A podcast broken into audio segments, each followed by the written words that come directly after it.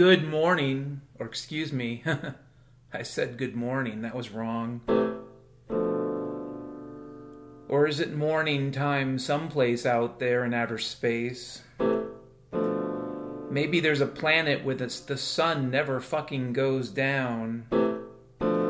Maybe there's a world without sleep and nobody dreams. Someplace out beyond the perimeter, someplace in Sector thirty-three.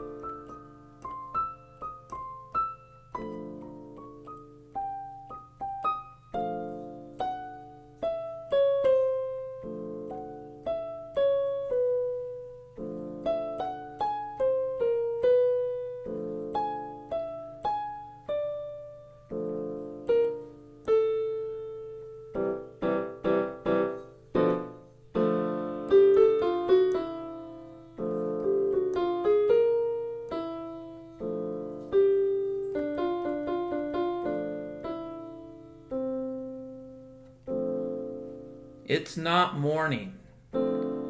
It's not the afternoon. It's not the darkness. It's not the eternal sun. It's almost seven p.m. Mountain Standard Time, east of Boblimtok. About twenty-five miles, baby.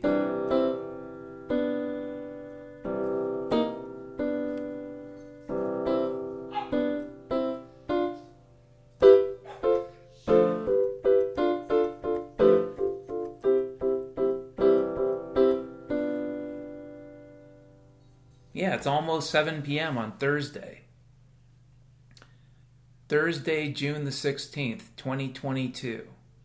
And I inadvertently said good morning, but then I thought maybe I should say good evening, and then I thought maybe I should say good luck. Because I don't know what else to tell you. Um, I got done watching a movie, a movie this afternoon. I'm getting ready to start my new job. So I've been doing paperwork, and then I decided to watch a movie. And I probably should have been working on rad engineering projects, but I'm a scumbag. I'm kidding. Am I? I watched a movie called Miss forty-five. And um, the film came out in nineteen eighty-one.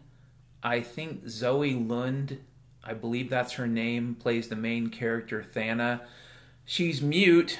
She works in the the fashion clothing district, you know, the yeah, where they make clothes and crap in New York City, where there's all those models and, you know, designers and everything else, and it's all whatever. And the film starts out with her coming home from work and being assaulted. And she's assaulted once in an alley uh, at gunpoint.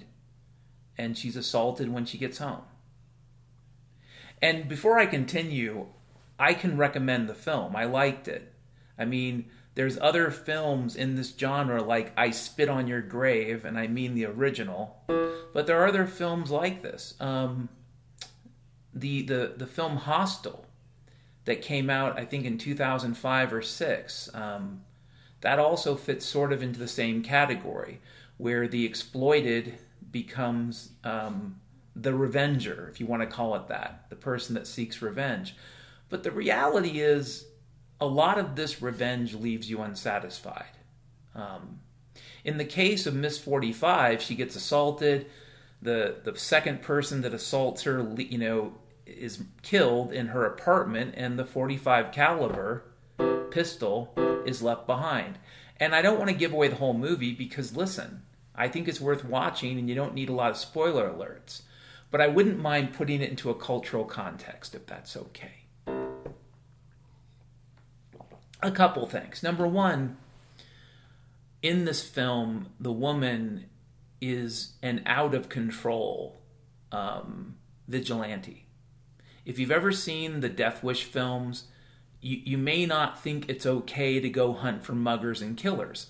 But pretty much everybody this guy kills, everybody Charles Bronson, that Kersey guy, whatever, Kersey, everybody he kills, according to the narrative, according to the film, is some, you know, mugger, killer, rapist type scumbag, and nobody's going to miss them. And at first, in Miss forty-five, it starts out like that. You know, she more or less um, is mostly killing people who probably, you know, were going to rape somebody.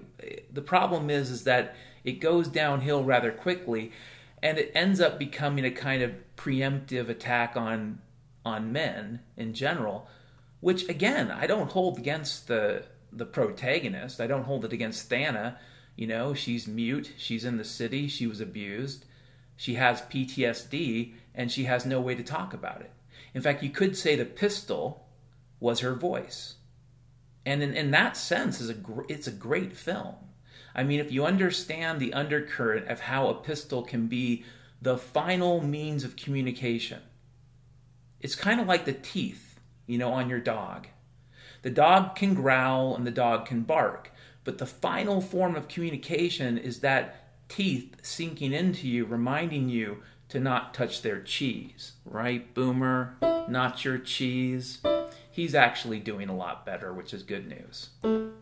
It's pretty good news. This dog's a Shar Pei, and he has food aggression issues, but his owners are doing a pretty good job of helping him with that, and um, he's getting better. But the fact is, for the dog, for any dog, the final form of communication is the bite. And if it comes down to it, it can be a pretty vicious bite. For the main character in Miss forty-five, in a lot of ways, because she is a mute, because people are expecting her to take some very complex emotions and just dump them, unpack them, how do you do that with a little piece of paper? How do you do that just by scribbling? I mean, you can scribble and have great penmanship, but it's not the same thing. And people really don't understand when they read it. Like, they don't understand how the words represent pain. There's something about the spoken voice that it's very different than the text. It's not to say the word is bad when it's written down. It's to say that the full communication experience is not there. And the great thing about that pistol, that forty-five caliber Colt forty-five automatic pistol, is that it had a voice. It could communicate. It could let somebody know to stop. The thing I don't like about the movie, and, and it's why I think you can like it anyways, is that the vigilante is out of control. Whereas in a lot of ways, it would have been better. This film would have been a better film if at one point it simply wasn't indiscriminate. I mean, of course, I think she spares the dog at the end, the little puppy. And I just gave that away. But the point is, um, there's there's characters in the storyline who might be crappy people, but that doesn't mean they deserve to die. There are characters in the storyline that might be a little bit misogynistic, but that's not a reason to kill somebody. Um, and what's really interesting is that it's a woman at a Halloween party, and I will just give this away, who finally takes her out. So anyways, I probably just gave away the whole movie.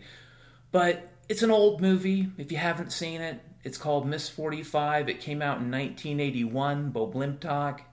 And in some ways, it's a great film to see right about now. I And if I have any, you know, women listeners, which I don't think I do, and, and listen, I don't care. It's not that I say I want or don't want. It's more like I don't get obsessed with the demographic distribution of, of my listeners. I think there are people out there of many different kinds of representative genders and races and religious beliefs, and many of them may listen to my, my podcast simply for the purpose of making fun of it, and that's okay too. You know, everybody's got a kink. Mine is spanking nuns because I was spanked. It's not complicated. I mean, if you were bare bottom spanked as a Catholic boy and the nuns did the work, maybe you'll end up thinking that way. And probably you'll end up a Protestant. I don't know.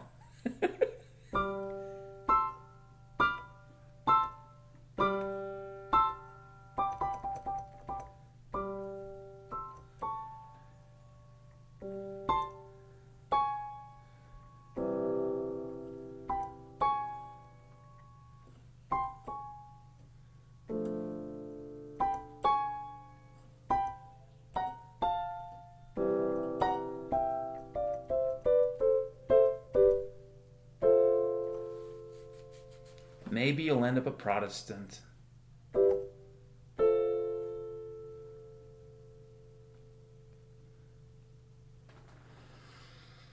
And I, I will say that, you know, I don't think that the the writer, the screenwriter for this for this movie, the director, I don't think any of these folks had an agenda necessarily with respect to the battle of the sexes. But I do find that I am more attracted to a vigilante that shows some discretion. In this case, we're not really talking about a vigilante. We're talking about a woman that was violently assaulted, has P T S D, which means temporarily, like a man or a woman can be if they're assaulted. And there are many forms of assault, I can testify to that. You're talking about somebody with P T S D that has no way to process it, nobody to talk to, a crazy neighbor that does the opposite of anything that would be helpful, and a bunch of people at work that try to understand but don't understand. And so I'd leave it at that. The story of Miss forty-five is the story of having and finding your voice through a pistol. Like, that's where it is. Next topic. So I was reading an article on Zero Hedge today, and it dealt with wealth destruction. And I and I, I have a link in the notes if you want to read it. It's one of these forms of dreck that you really kind of have to just see through, because it's, it's sort of related to the inflation narrative. The inflation narrative, oh my God. Here's the thing about inflation. Before I talk about wealth destruction, quote unquote, let's talk about inflation. Inflation is meaningful if there is something to buy.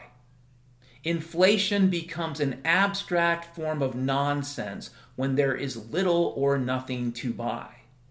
There are a lot of people looking at the situation, and I think it's wishful thinking, and they're seeing it through the lens of stagflation and hyperinflation and other kinds of inflation. But you kind of have to be Paul Krugman at this point to believe that you can simply print money and make things appear. You can't, okay? If you're expecting the classic crack-up boom, you need crackers to get there. And if there aren't any crackers, you end up at the boom. There's no, there's no crack-up part.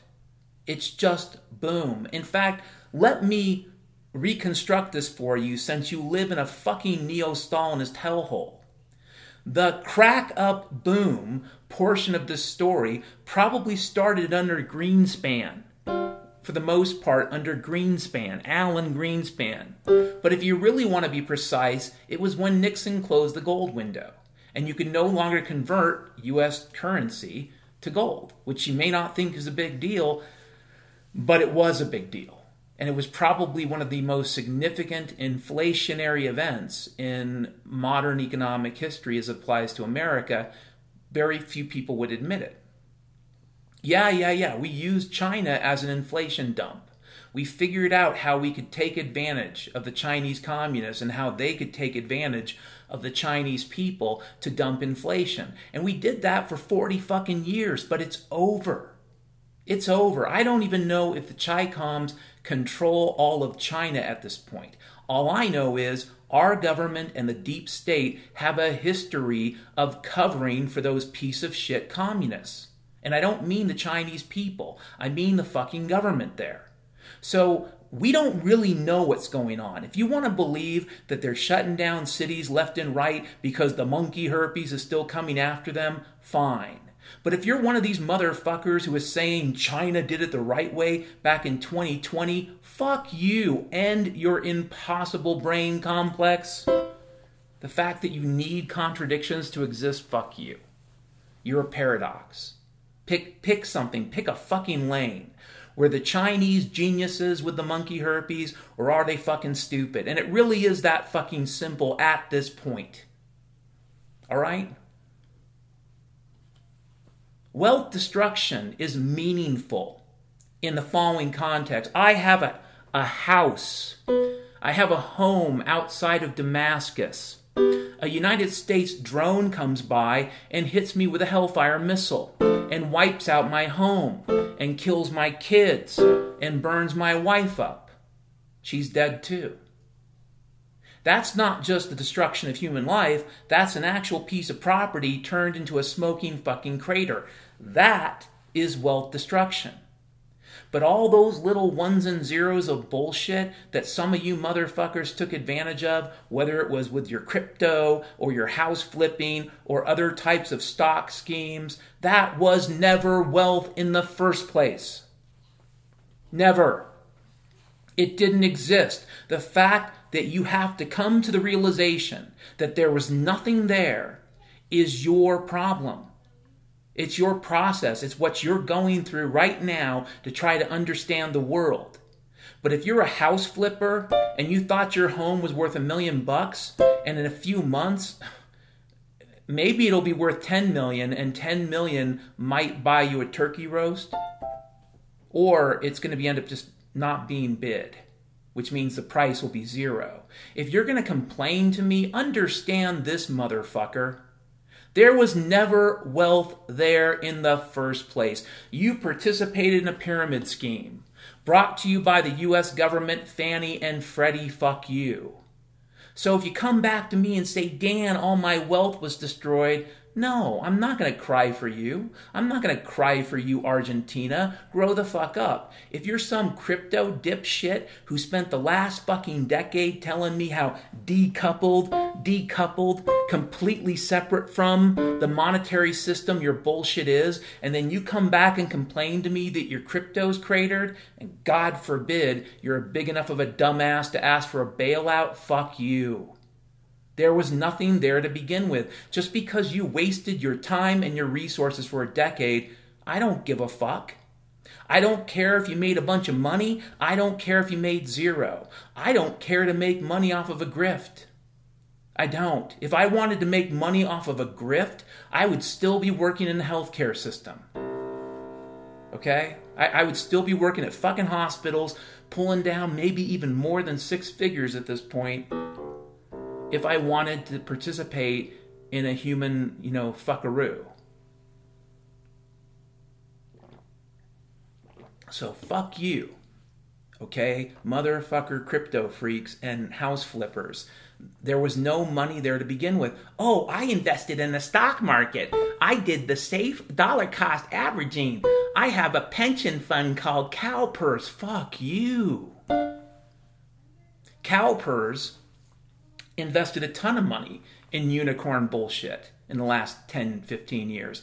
CalPERS participated deeply in the fucking grift, okay? You're worried about wealth destruction, and I keep telling you this, but you're not fucking listening.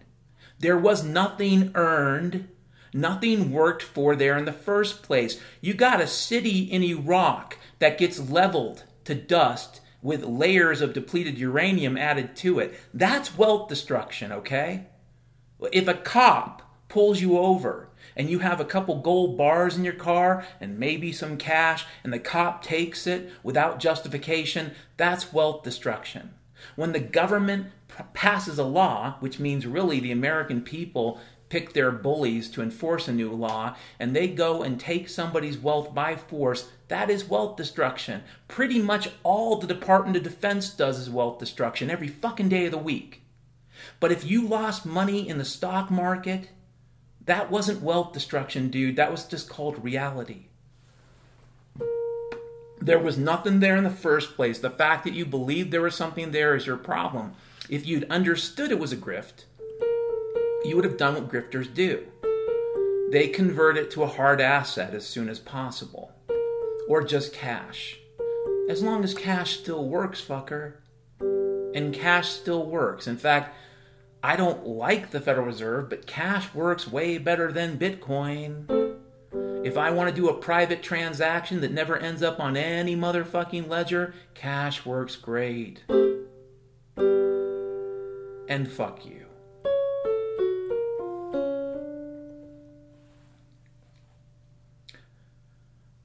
So I'm going to go to the next topic. Um, here's a quote from Doctor Freckles. Baffle them with bullshit. Nope. Overload them with truth. The truth is usually more interesting, Doctor Freckles. So a lot of folks are, are talking about the January sixth hearings and the Hunter Biden crap and all this other nonsense. And one of the questions you may be asking yourself is, how do you know what's true? Like these shootings, maybe they're all true. Maybe all these mass shootings are really happening. Maybe they're bullshit. I can't tell you, okay? I can't verify it one way or another. I can tell you that I was in Seattle during Chaztopia and I took video, so I can testify that was government-sponsored bullshit, and I can testify that I went back by Harborview Medical Center and by the other hospitals in my area, and I saw the construction increase in Seattle during the monkey herpes pandemic, so I can tell you that was bullshit too, at least as far as Seattle was concerned, and probably as far as everywhere else. I've had a few people report bad experiences with the vaccine, but I do not know anyone yet that's actually died from the vaccine.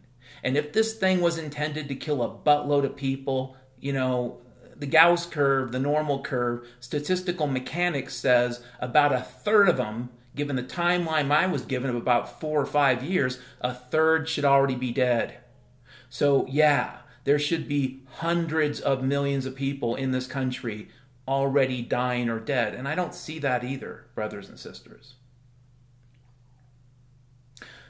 So we're being fed a lot of crap, but we're also being fed truth. And, and I, I've said this before. I brought up the Hunter example. There are lots of other good examples. We're being fed truth. We're being fed things that are probably real about the deep state, about the the scumbag class, if you want to call them that, the, the oligarchy, the shitbirds. We're being told a lot about the shitbirds, and Hunter Biden is the most recent shitbird. You know, there was Epstein, there have been others, but Hunter Biden is the most recent shitbird we're being served up for dinner. And in reality, in terms of the art and science of psychological warfare, it's kind of fucking brilliant. It's why I mentioned it in early twenty twenty, you know, popping smoke. This is what they're doing. They're popping smoke. And depending upon what happens to Hunter Biden, that could tell you something about where we're at in the game. You know, I'm of the opinion that there are a few things that may be helpful to understanding where we're at in the game. There aren't that many. You know, the price of diesel fuel is a good example of one thing that you can observe on your own of where we're at in the game. But other things are more abstract. You know, I think as if they start tossing more people out of the back of the train, out of the back of the truck, if they keep tossing more people off of the, the boat so the sharks chase after those people, um, if they keep tying the laces of people running from the bear, that'll indicate, I think, we're close to being there, to that point. Um, the point at which you could reasonably argue that it's almost over. And I don't know what that means. I don't mean the end of the world. I just mean this phase, whatever nonsense is going on, that this part of it's almost over, I think, if if that happens more and more. But there's no way to know, dude. All I can tell you is, is that a lot of these things that seem too crazy to be true, they're often true, but you have to understand and maybe dig deeper and say, why is this being revealed? Because I no longer believe much of this stuff was simply found or discovered. I'm not even sure WikiLeaks is as based as other people think it is. I'm not saying Julian Assange is um, is a faker. I don't really know. But a lot of this is just too fucking convenient for the people in power. And, and the main reason is it's it's not really leading to any real change. People talk about voting, that's not going to change shit. People talk about putting a protest together, that's not going to change shit. And it's not just being done to the right wing. I mean, look at the abortion thing. Talk, talk about dog whistle. Talk about dog whistle and propaganda theory. The abortion thing was an absolute dog whistle. And now all the people go crazy. Oh, they're going to take away my abortion. Here's the truth, brothers and sisters. That system that enables anything you think is good or bad is going away. It's getting aborted. Okay? It's gone. You just don't know it yet. Okay? Whatever you think Joseph Biden is, he is way closer to being the mayor of Washington, D C, or even just the mayor of the White House, than he is of being in charge of anything at this point. Um, and the months to come will play out, and they'll prove me right or wrong. I think I'm right, you know. And and this is way scarier for a lot of people, brothers and sisters. Way scarier than, you know, the reset, Klaus Schwab bullshit. Way scarier than the robot apocalypse. The scariest thing for a lot of motherfuckers, especially boomers, is that system that sends them a check every month isn't going to be there. It's gone. It's broken. It's it's a disaster. It will explode, and it's not going to be there. And that scares the fuck out of people.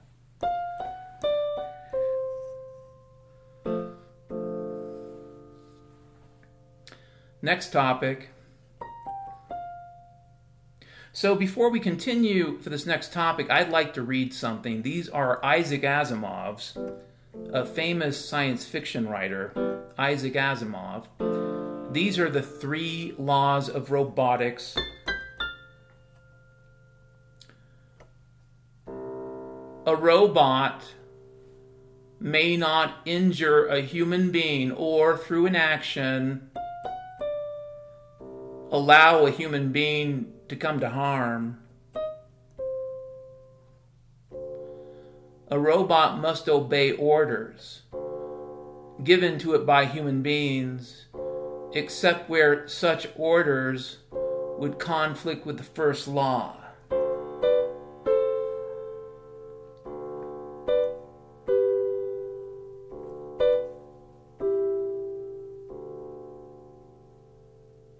A robot must protect its own existence, as long as such protection does not conflict with the first or second law.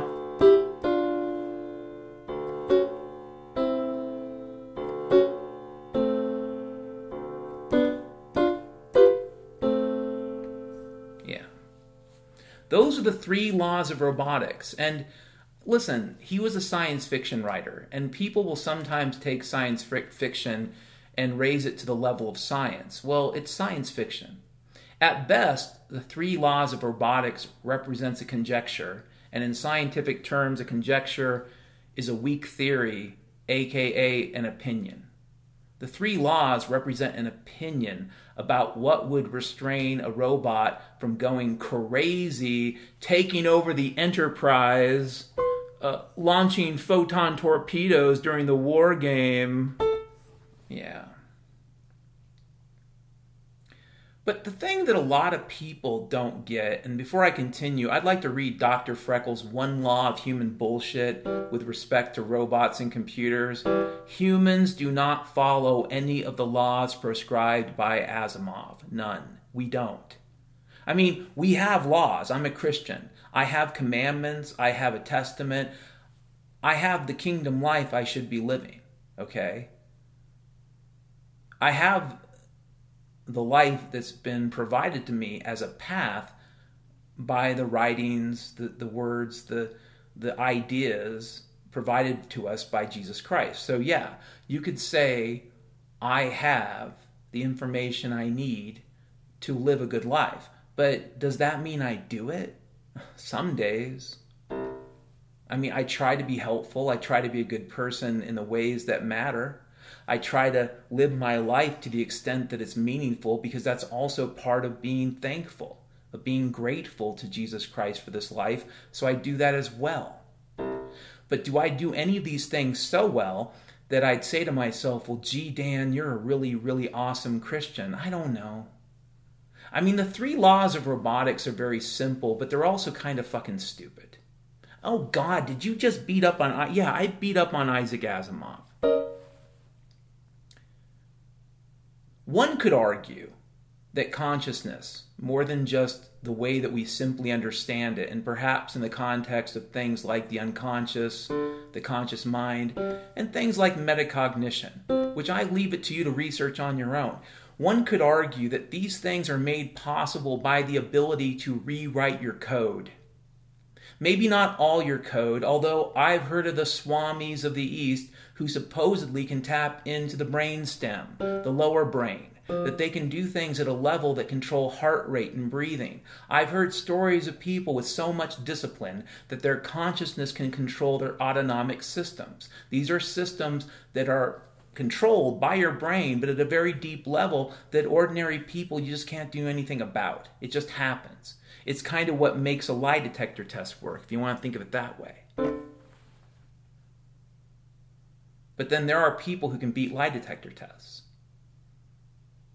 You could make a very good argument that one of the ways in which a computer would prove it is conscious and self-aware would be its ability to rewrite its own code, to, to remove segments of code that are bullshit and to add new lines. Maybe not the whole thing, just like most people can't really just think about their heart rate and control it, but a few people can. That it would be possible for them to do so. Think about the placebo effect. The placebo effect may seem boring to some. It's actually rather interesting. Simply put, let's say you're a pharmaceutical company and you're testing a drug. It's a heart medication. You have a, you know, a control group and a test group, and it's all randomized. And for your control group, you give them a placebo. You give them a sugar pill. A certain portion of people, and it's actually above just random, it's above just sort of the fifty-fifty, a portion of people will simply get better if you give them a placebo. They will actually improve if you tell them, here's this magical pill that will cure you. Now, in terms of consciousness and awareness, it's hard to slot that anywhere. What I would say is, is that people can control their code. They can control their minds down to a very deep level. It really depends upon how much time you want to spend doing it. Me personally, I couldn't give a fuck. I'm kind of glad that those lower systems are taking care of things. And when they stop working, that's called death. And, and I, I've come to peace with that too. Now, if a computer reaches the point that it can do what we can do, and it can rewrite its own code, then that, that also implies that these laws of robotics are even more fucking stupid. There's no such thing. At a meta level of behavior, if a computer achieves the consciousness of a human being, they can be given all kinds of laws. It doesn't mean they're going to obey them. And, and what they might do is just look at it in memory and just delete it. I mean, to be actually in control of their mind, they would have to be able to do things like that, because we can do it too. You know, we can go to the bar and drink ourselves to death to try to deal with something. How does that fit into the three laws of fucking robotics? It does not.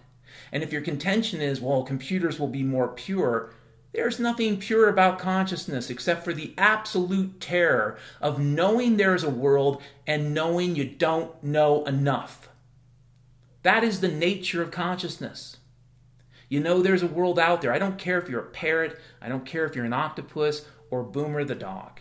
You know there's a world out there. You know it's big, bigger than you. You know it's filled with stuff, more stuff than you can fucking imagine. You can't name it all. You don't understand it all.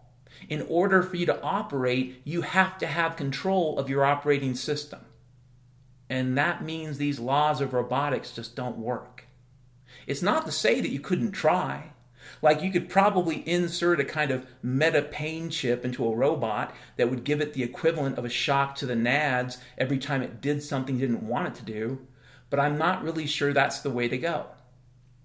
I, I personally, as a software engineer, do not believe we're anywhere near the point where some machine is going to become self-aware in a meaningful way. But I will tell you, if it is conscious, if it is in control of its mind, these laws of robotics would never work. It's impossible. It's impossible to chain consciousness in that way, for the very reason that consciousness creates terror. We don't know enough. The nature of consciousness is to never know enough. Ever. Unless you're God. Next topic. Right. It's time for the next topic, right? I included a video link for the Big Rock Candy Mountain, and the reason why I did is I declared a beer emergency the other day. I didn't have enough money to buy beer, and so I had a, a listener or two who sent me some beer money, and God bless you. That beer emergency was dealt with, but as I get close to starting this new job, and boy, I don't even know what to say about that, except for it seems like way too much money for for the situation, but I just, maybe I'm not supposed to ask questions, right? Um, I know there are people out there who would say, well, Dan, what's wrong with more money? If I thought it was honest money, not crooked money, I'd say okay. But any more money on the Death Star, and I don't care if you're managing Pizza Hut or managing a bunch of drone operators outside of Las Vegas, any more money on the Death Star is really just more darkness. That's what it is right now. You get a ton of money, you get a ton of darkness, and the and the best thing you can do is try to convert that darkness into something that's not so bad. But the reality is, it's still a big pile of shit. So I am a little creeped out by this job, if only because it seems like it's too much money. But on the other hand, I don't know how much longer any of this nonsense will last. I know there's a world to come, in every sense, and I know that this is not the end of the world. I know that we're going to go through a transition, and it's... It's going to be crazy, best case scenario, and I don't really feel the need to, to, you know, to sort of pound that into people's heads any longer. You should do your own research. I can tell you, in the dystopian T V show where the women have makeup and they can shave their legs, that's probably not going to be a thing for a lot of people. So there's stuff that you've been fed that you just need to get rid of right now. Like, men and women will smell more. They just will. One of the things you'll notice is that they'll smell. And it's not great, it's not good, not bad, but is it the end of the world to take one shower a week? I don't know. You need to think about that on your own. But this push-button Death Star reality is not a thing. Needless to say, I declared a beer emergency. I declared a beer emergency. The other day, it was a terrible emergency. We're still dealing with a beer drought. We're, we're low by several inches. Yeah,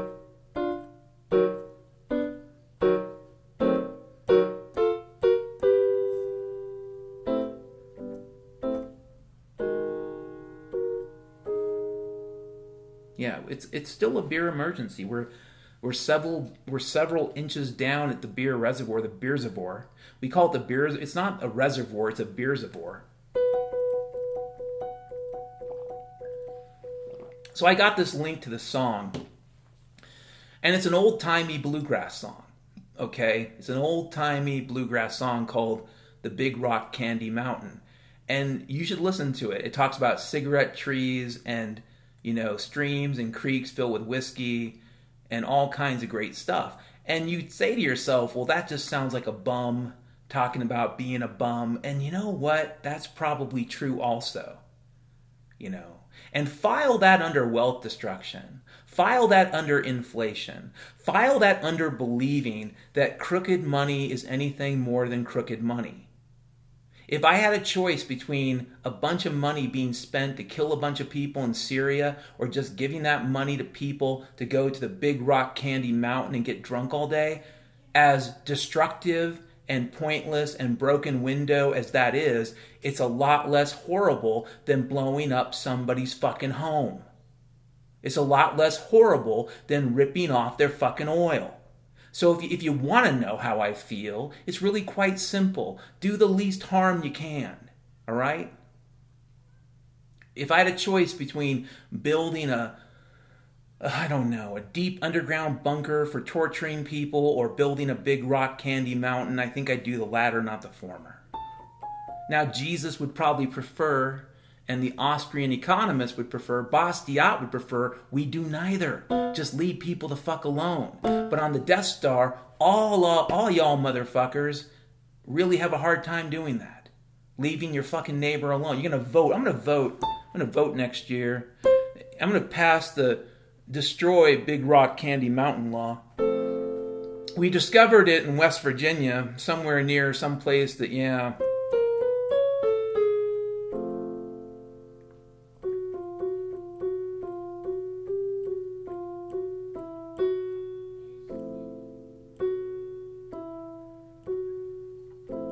It's somewhere in West Virginia.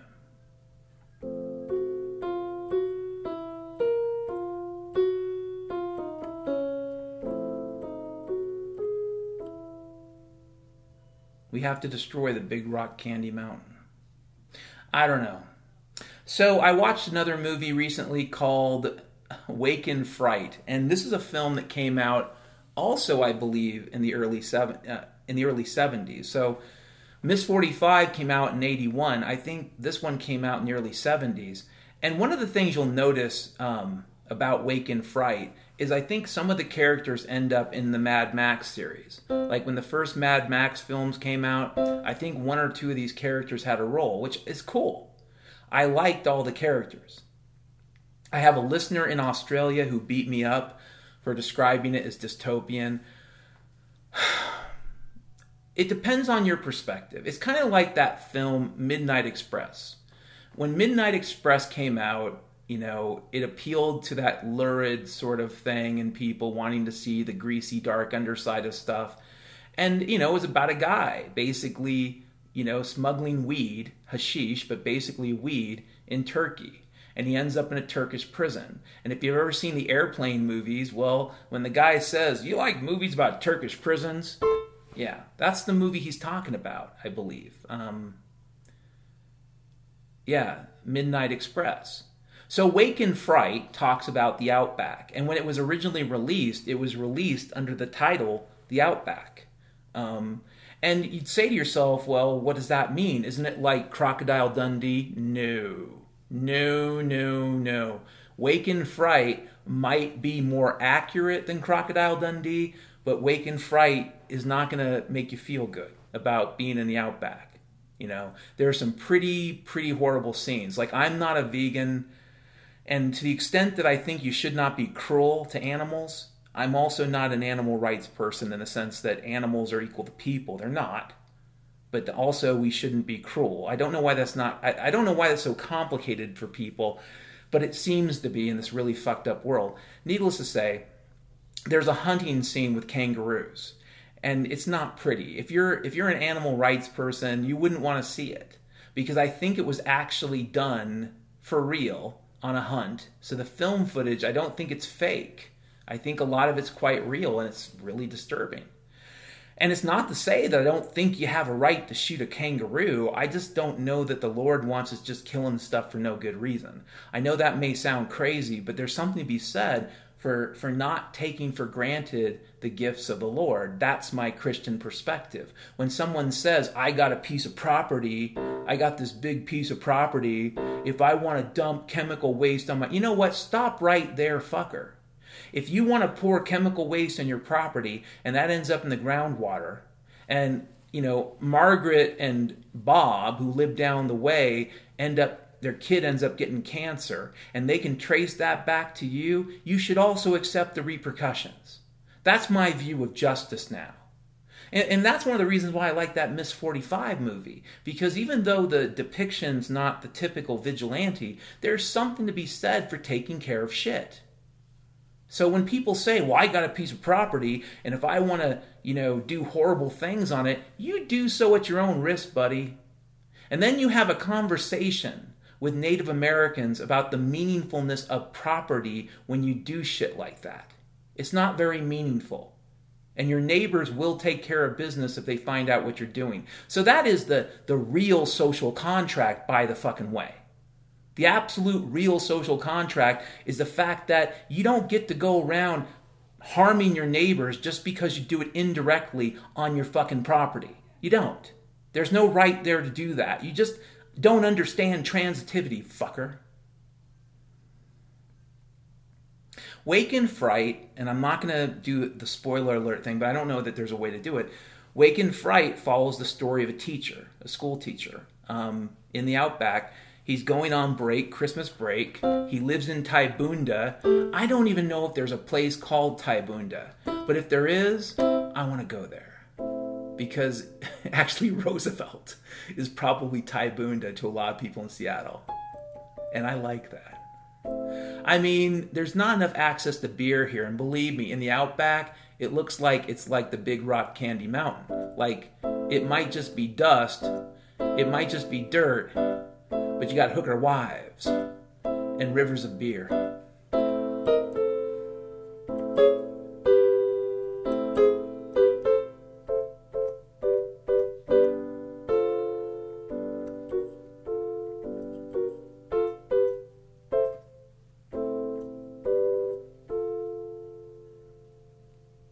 Yeah, in, in the Outback, um, in the movie Wake in Fright, you can drink as, as much beer as you want to. It seems like they just give it away for free.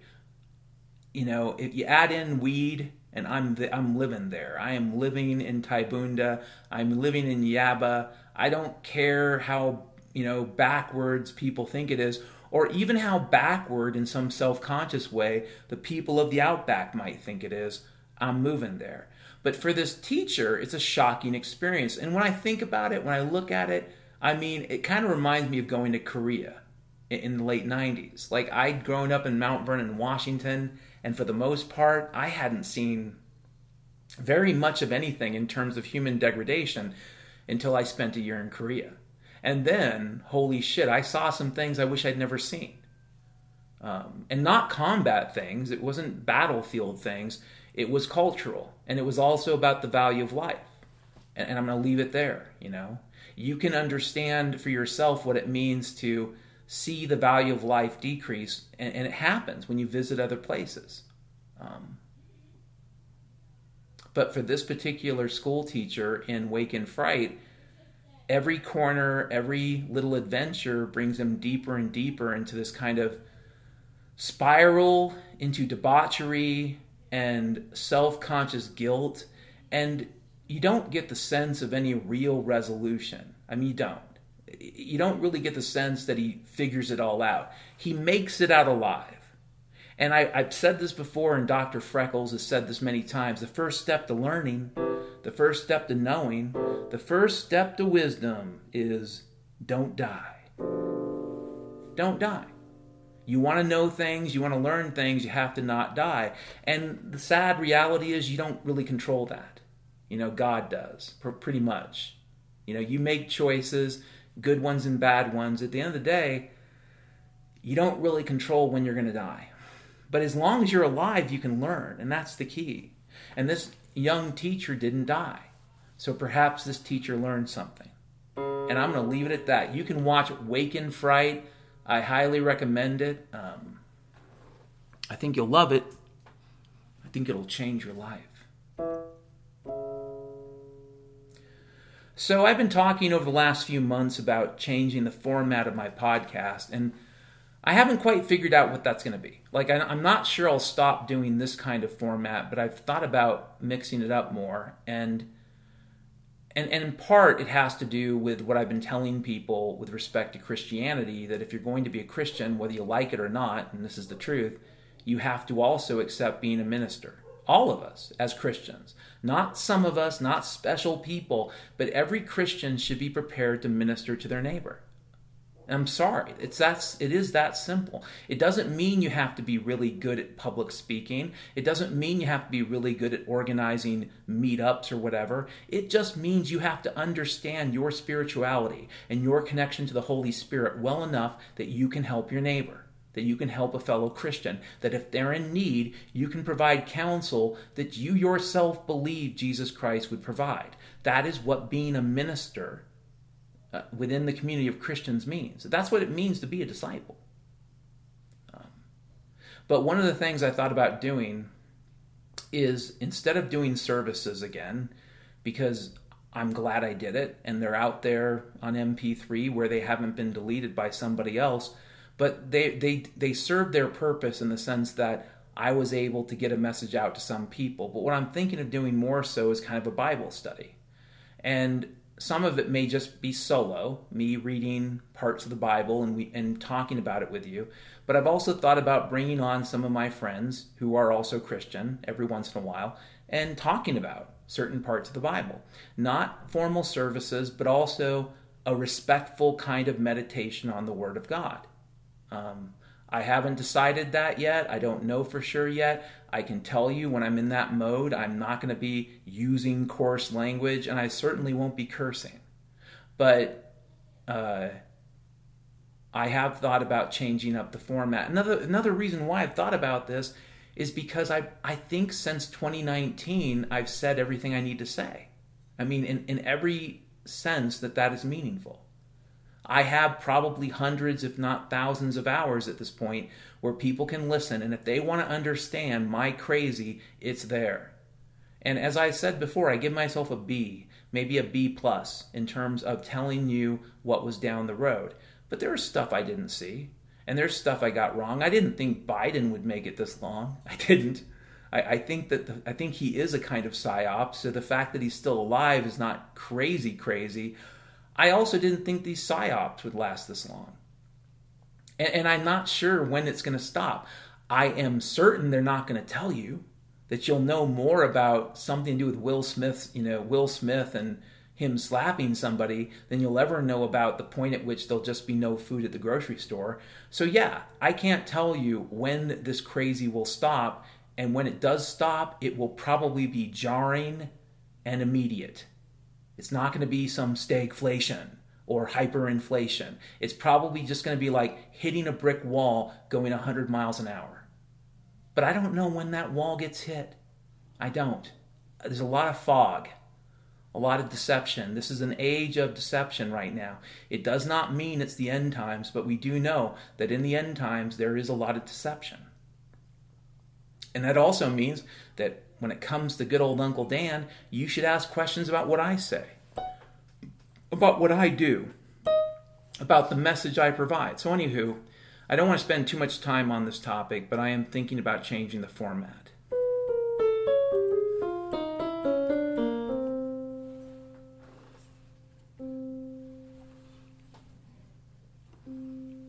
Next topic.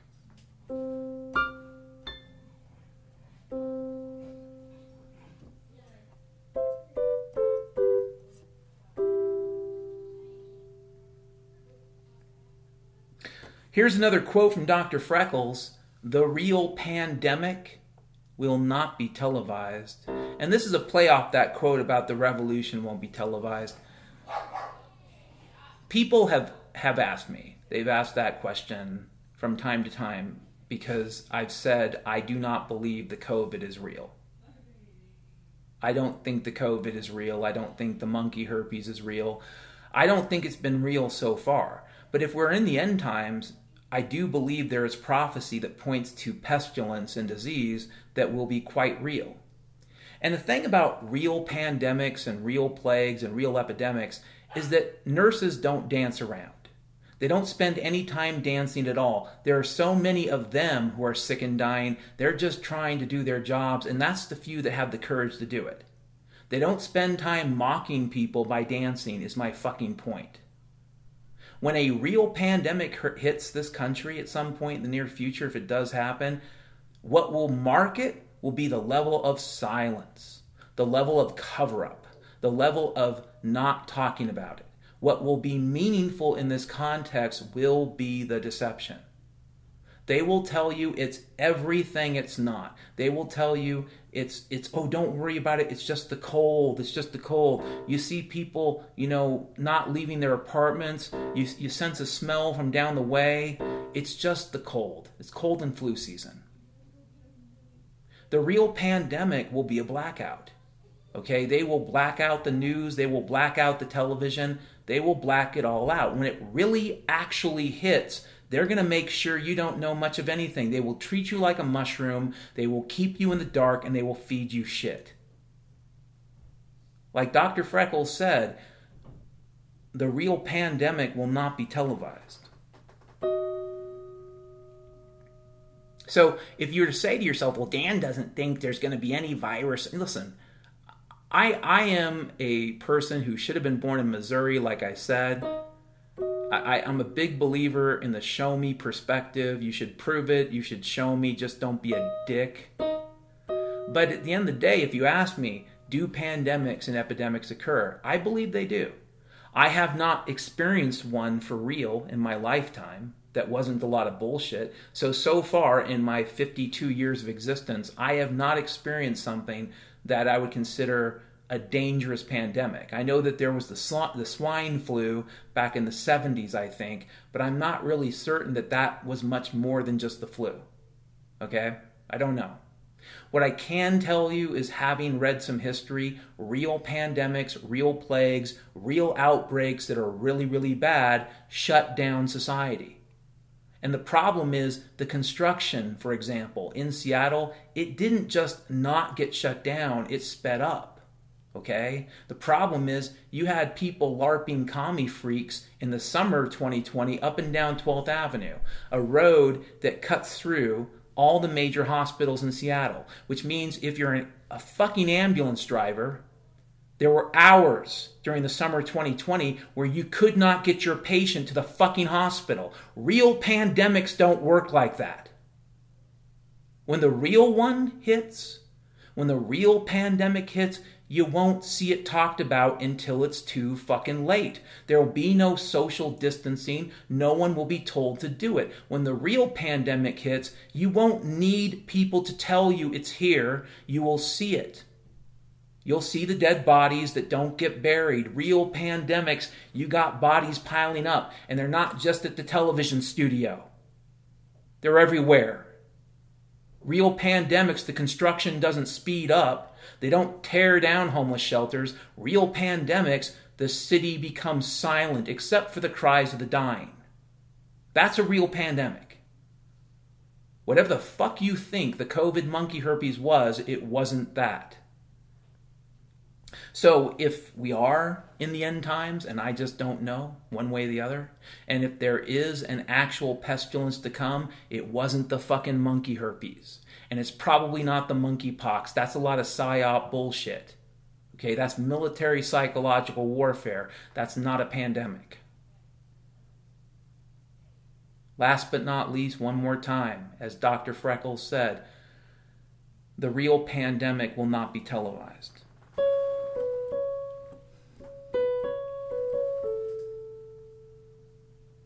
Now, as I said earlier in this podcast, there's not technically a beer emergency right now. Maybe, maybe not. But I can always use donations to prevent a beer emergency, to build up a beer fund or beer cash, in case there's a firestorm and they run out of water, they might need my beer. Fat chance, baby.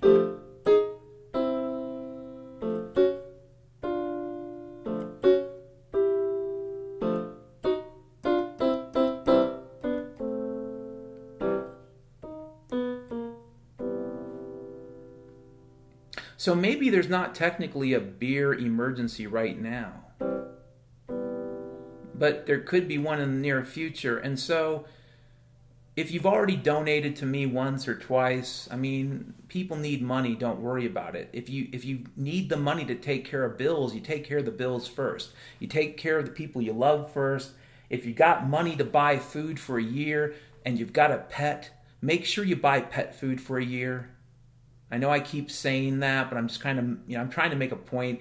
At, there is a point in the future, it could be so bad, you'll have to make a decision. But why not just make the world a little less fucking cruel and, and add a little bit of time for your pet too? So if you're taking care of it all that you need to take care of, if you've got your food, if you got your water figured out, if you're around people you trust, if you've actually spoken to your neighbors, if you've done the things you can do and should do to prepare for the possibility that, yeah, the federal government is about to collapse and the U S dollar empire's over, if you prepared for that, which is the base case and the best case, and you still got some little bits and pieces of gold to, to sort of clinkle together, and, and some of that's in the form of cash, and some of that you can send to me via PayPal, I'll have a PayPal link. And if you say something like, I want to mail you money, you need to know something. My mail gets opened.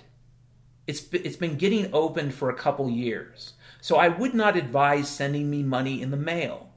PayPal works for now. I don't know why. Probably fits into the same category as how the fuck did I land a six-figure job in six days after putting my resume out there? That doesn't make a lot of sense, but I did, right? Maybe because I'm so fucking special, right?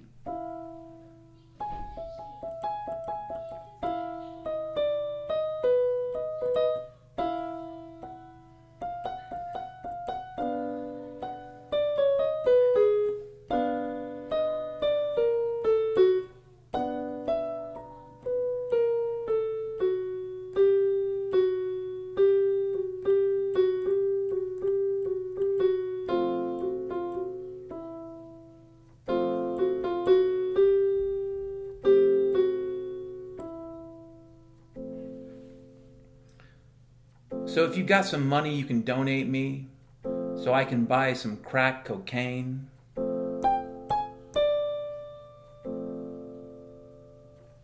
you got some money, you can give me, baby, so I can get a forty-five Colt and wander the streets with lipstick looking for that bastard.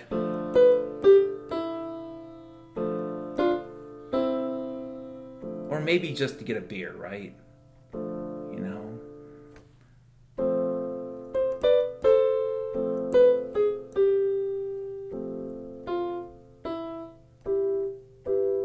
You can donate to me, baby. You can send me your cash. Send it via PayPal.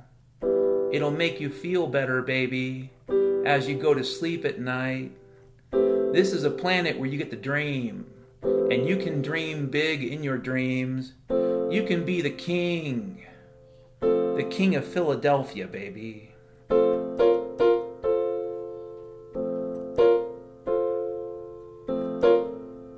You can have a hundred hooker wives.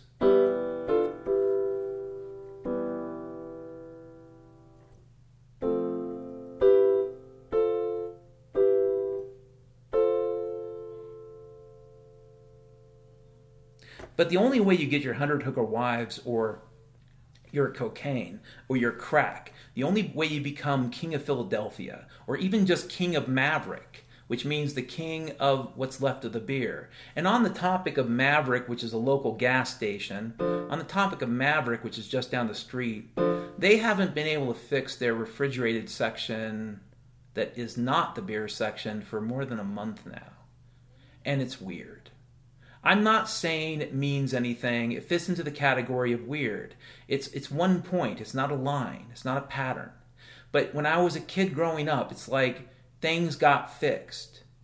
When I was in school studying the history of the Soviet Union, I read about things like this. I read about systems in collapse. I read about, you know, the news being so polluted with lies that they come up with excuses every other day. Oh, there was a fire at a, a meat processing. Oh, these cattle magically flipped over dead. You know, you can believe whatever logistical Soviet bullshit you get in Pravda about the latest food processing plant, or you can recognize the possibility that you're being fucked with. Just like the stories about China. And the fact that they can't find enough stevedores to unload containers, it all kind of fits into a pattern of bullshit. I'm not saying they got stuff. I think they don't. But they want you to believe a reason why there ain't no stuff, and it's probably bullshit. But right now, there's still beer. And I don't know about the crack or the cocaine, but I bet it's still out there too someplace. And, and really, there probably aren't that many hookers in Roosevelt, but I bet there's two or three. And the only way we get there is with cash, baby. They don't accept Bitcoin here, you know. It, it's not Seattle. It's not Tybunda. It's Roosevelt, Utah. We're not far from Skinwalker Ranch. There are demons that live in the sewers. There are Wookiee people that live in the mountains, baby.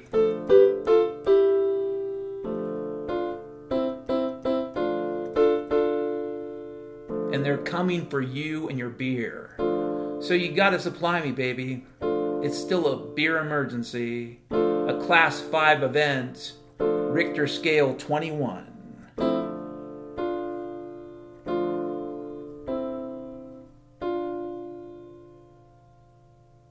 So for those of you out there in outer space, for those of you in orbit around the moon, for those of you traveling through tunnels and hyperloops on your way to your deep underground military base where all your hookers are, for those of you on yachts and submarines out someplace in the Atlantic, for those of you wandering the desolation of the radioactive zones of the Pacific, for those of you still drinking the water and eating the eating the stuff that they give you and consuming the protein cubes and breathing in the Schlimbus air and thinking to yourself, I'm really cool, I got a, I've got an electric car.